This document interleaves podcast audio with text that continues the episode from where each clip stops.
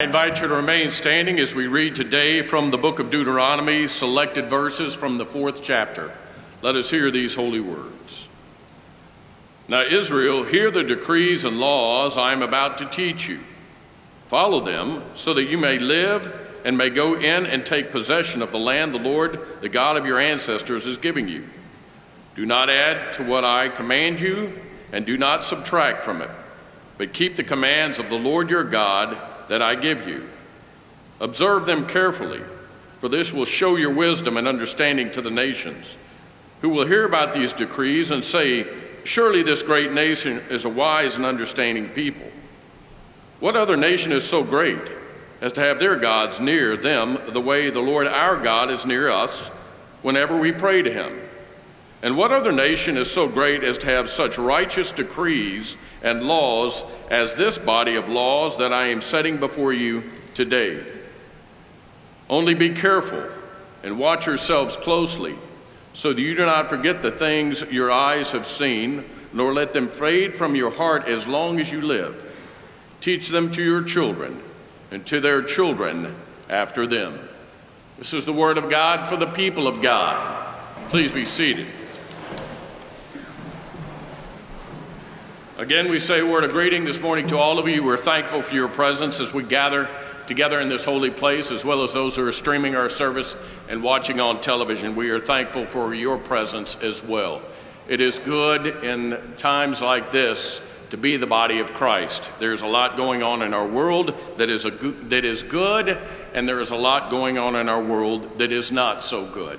We also want to remember, as was mentioned several times, those in Louisiana as they prepare for Hurricane Ida. We as a congregation will have ample opportunity to respond accordingly, and we will at the appropriate time, so please be aware of that. We're thankful that you are here. Let us pray. O oh Lord, in the silence of this moment, prepare our hearts and our minds to hear your word for us this day and work your will in our lives. Amen. C.S. Lewis said there are two kinds of people those who say to God, Thy will be done, and those to whom God says, Okay, I've had enough, do it your way. There are, of course, those people who try to do that which God would have them to do. Follow the commands of God, the dictates of our Lord. And then there are those people who choose to do it their own way. They decide to make decisions for themselves without any regard for God or oftentimes without any concern for others. There are consequences to both types of living. Those who try to follow God's lead will be blessed and honored, and those who choose to do it themselves with little regard for anyone else will eventually, in some way, experience misery.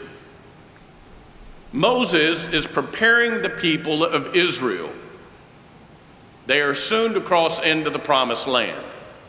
Moses himself has already been told by God that he will not cross over.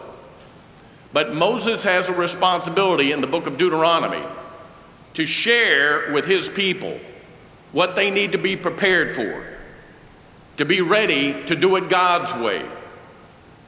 So Moses says to them, Follow the decrees and the laws that God has placed before you. Obey them at all times. Then Moses says, Practice them regularly so that you never forget them. And in addition to that, it is your responsibility to make sure that succeeding generations know all of these laws and decrees so that they will keep them for themselves as well. In other words, God uses Moses to say to the people of Israel, Do as you are told, it will benefit you. Follow God's lead, and it will pay off. If you choose to go your own way and do it as you choose, you are going to pay a heavy price. And we know what happens. We know that the Israelites, time and time again, would fail to do that which God would have them to do practice the laws, obey the laws and decrees. and they would suffer tremendously as a result. Do as you are told. Now, many of us heard that growing up in a variety of ways, certainly from our parents, but we also know that there are times in life when the best thing we can do is do what we are told. If one serves in the military and she or he does not follow the commands of a superior, one can be court martialed. We know that in the military we are to do as we are told or pay a heavy price. We know that when law enforcement tells us to do something, we better do what we are told or we face being arrested. There are times in life when just common sense says, do as you are told. The same should be true in our relationship with Almighty God as New Testament people in and through a relationship with Jesus Christ. Do as we are told. It always pays off in the end, it is always the better way to go. When we try to do it ourselves, invariably, not only do we suffer, but we cause suffering along the way. Very few of the things that we do in life solely are we the ones who have to deal with the repercussions. More often than not, when we do something we shouldn't do and don't follow the lead of God, it affects other people as well. When I was in college, I was in the National Guard. I had to go to boot camp, Fort Jackson, South Carolina, in the summertime. The temperature was 100 degrees every day, and the humidity was 100% every day.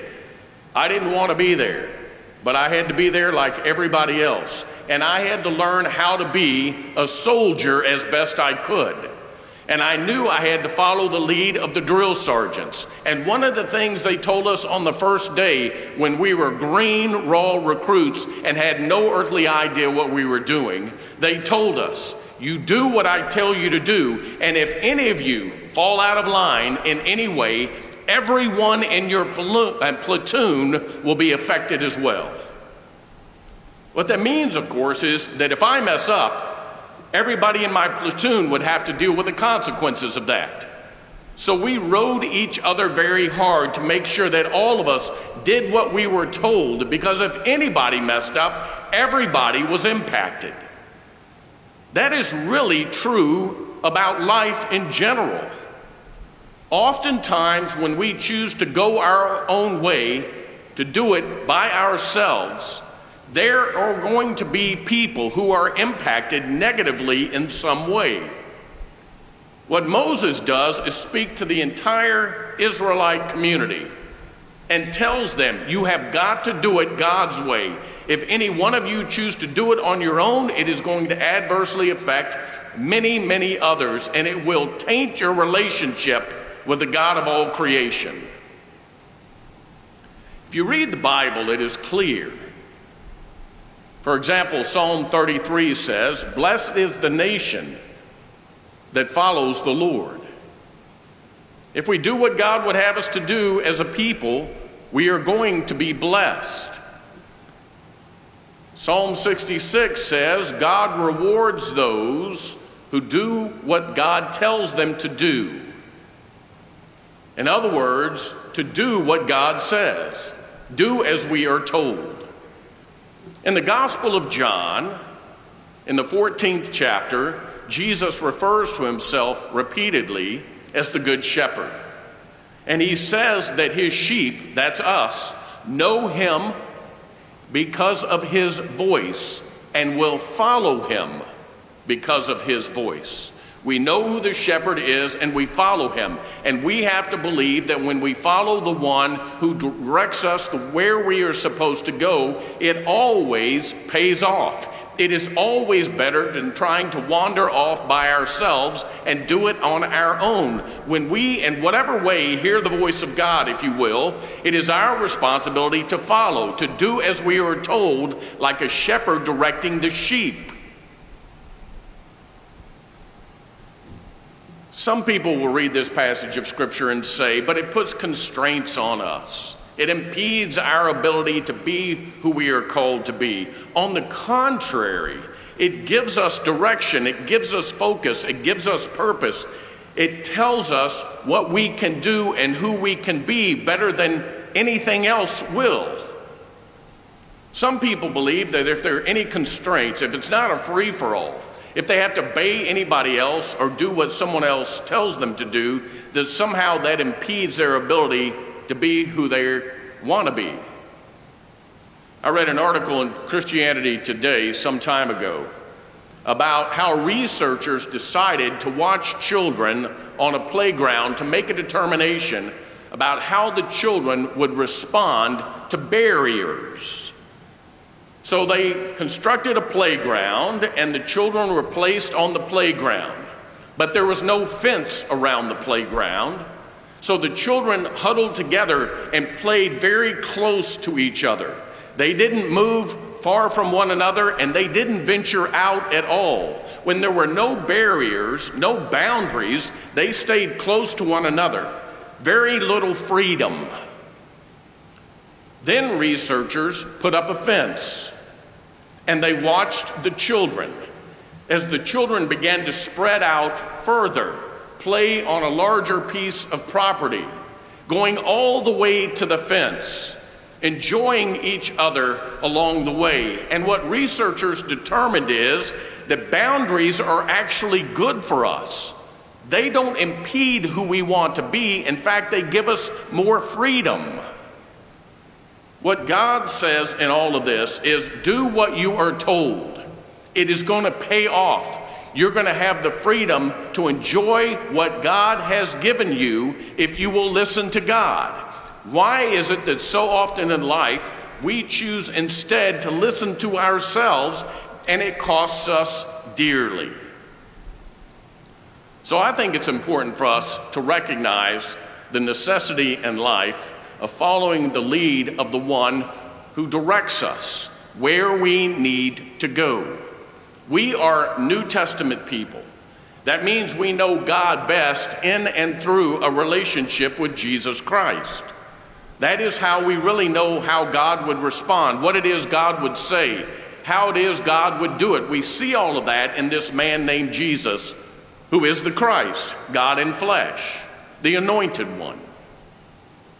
So, if we're going to take lead from anyone, aren't we better off taking our lead from the one who called everything into being instead of believing that somehow in our own way we can do it better than God?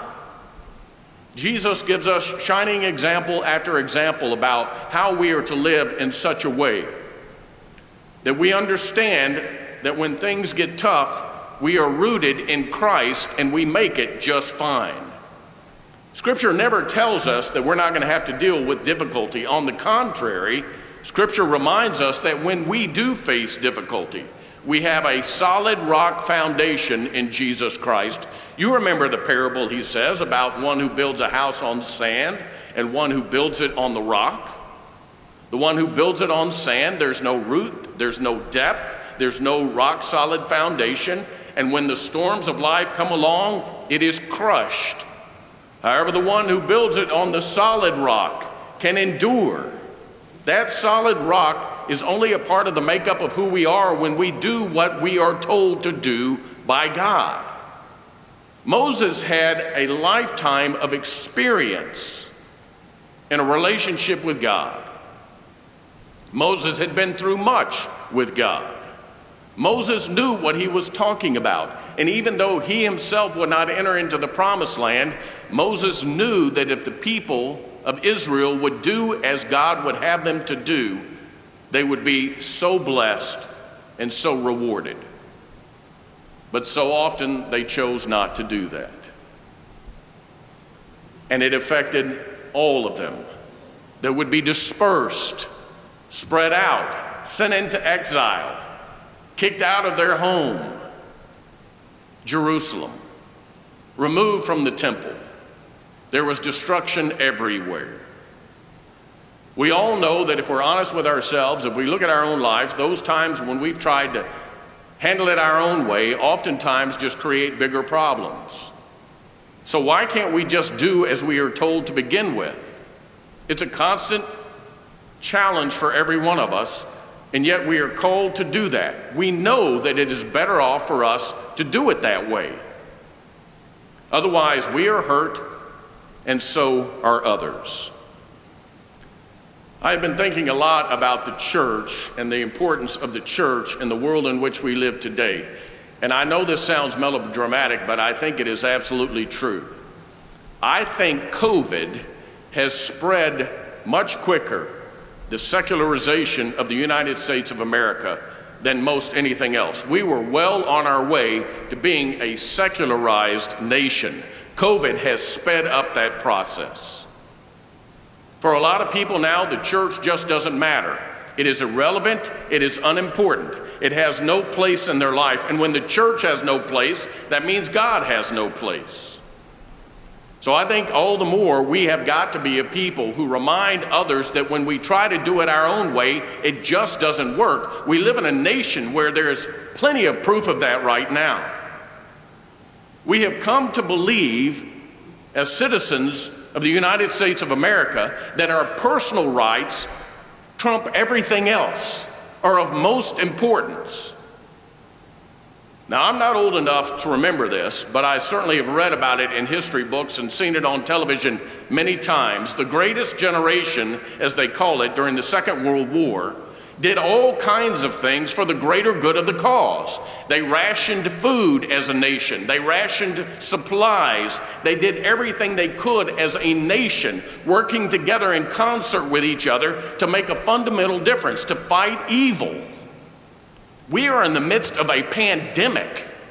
You would think that that would be the kind of thing to draw us all together for a common cause, a greater good, but we have allowed personal rights and privileges to be of the utmost importance above the collective good of the community at large. And it is costing us dearly. So much for loving God and loving neighbor. What we have to do as the Church of Jesus Christ is remind the world we cannot go it alone. My personal rights do not take precedent over the greater good of everybody else. And sometimes when I want my personal rights to be most, most important, other people are going to suffer. Now, I know that's not a popular opinion.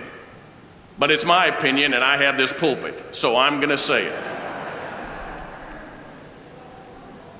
We have to do as we are told. We don't make the rules, God makes the rules. Our responsibility is to simply say, Yes, God, thy will be done.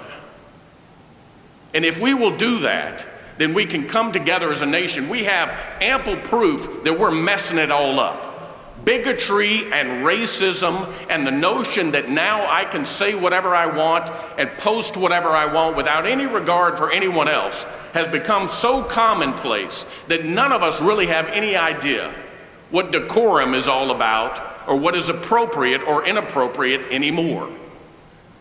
It is ridiculous. And I am telling you, the secularization of the United States of America is causing us to tread on territory where I assure you none of us want to be. The Israelites are a shining example of what happens when we listen to God and we nod our head yes, and then we just choose to do it however we choose to do it. It's on us. This is happening on our watch. I was talking to a clergy friend of mine this past week, and I said, My greatest heartache in all my years of ministry, and I started in 1986, is that the church has been in rapid decline since I was ordained.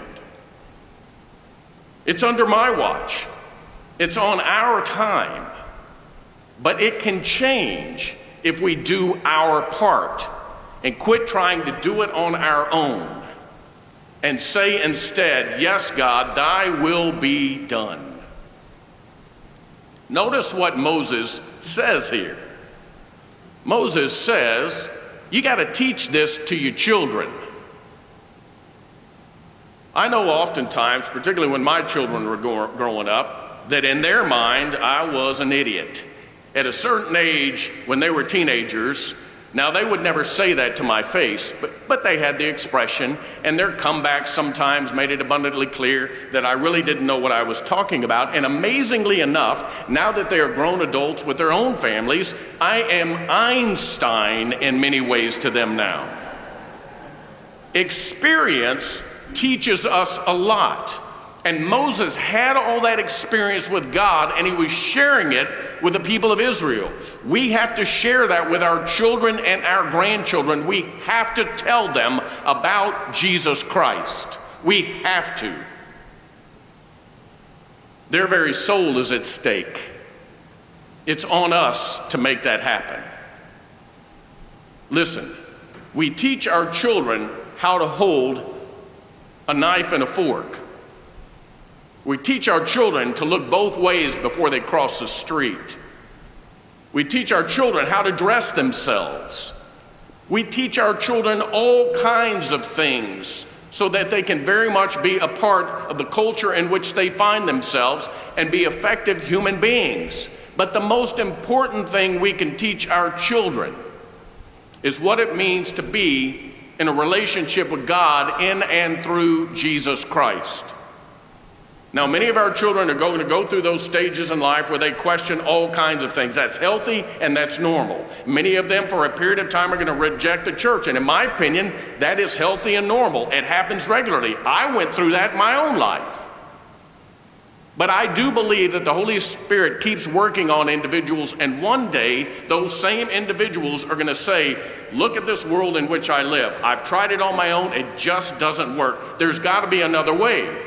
And we know the way the way, the truth, and the life Jesus Christ Himself.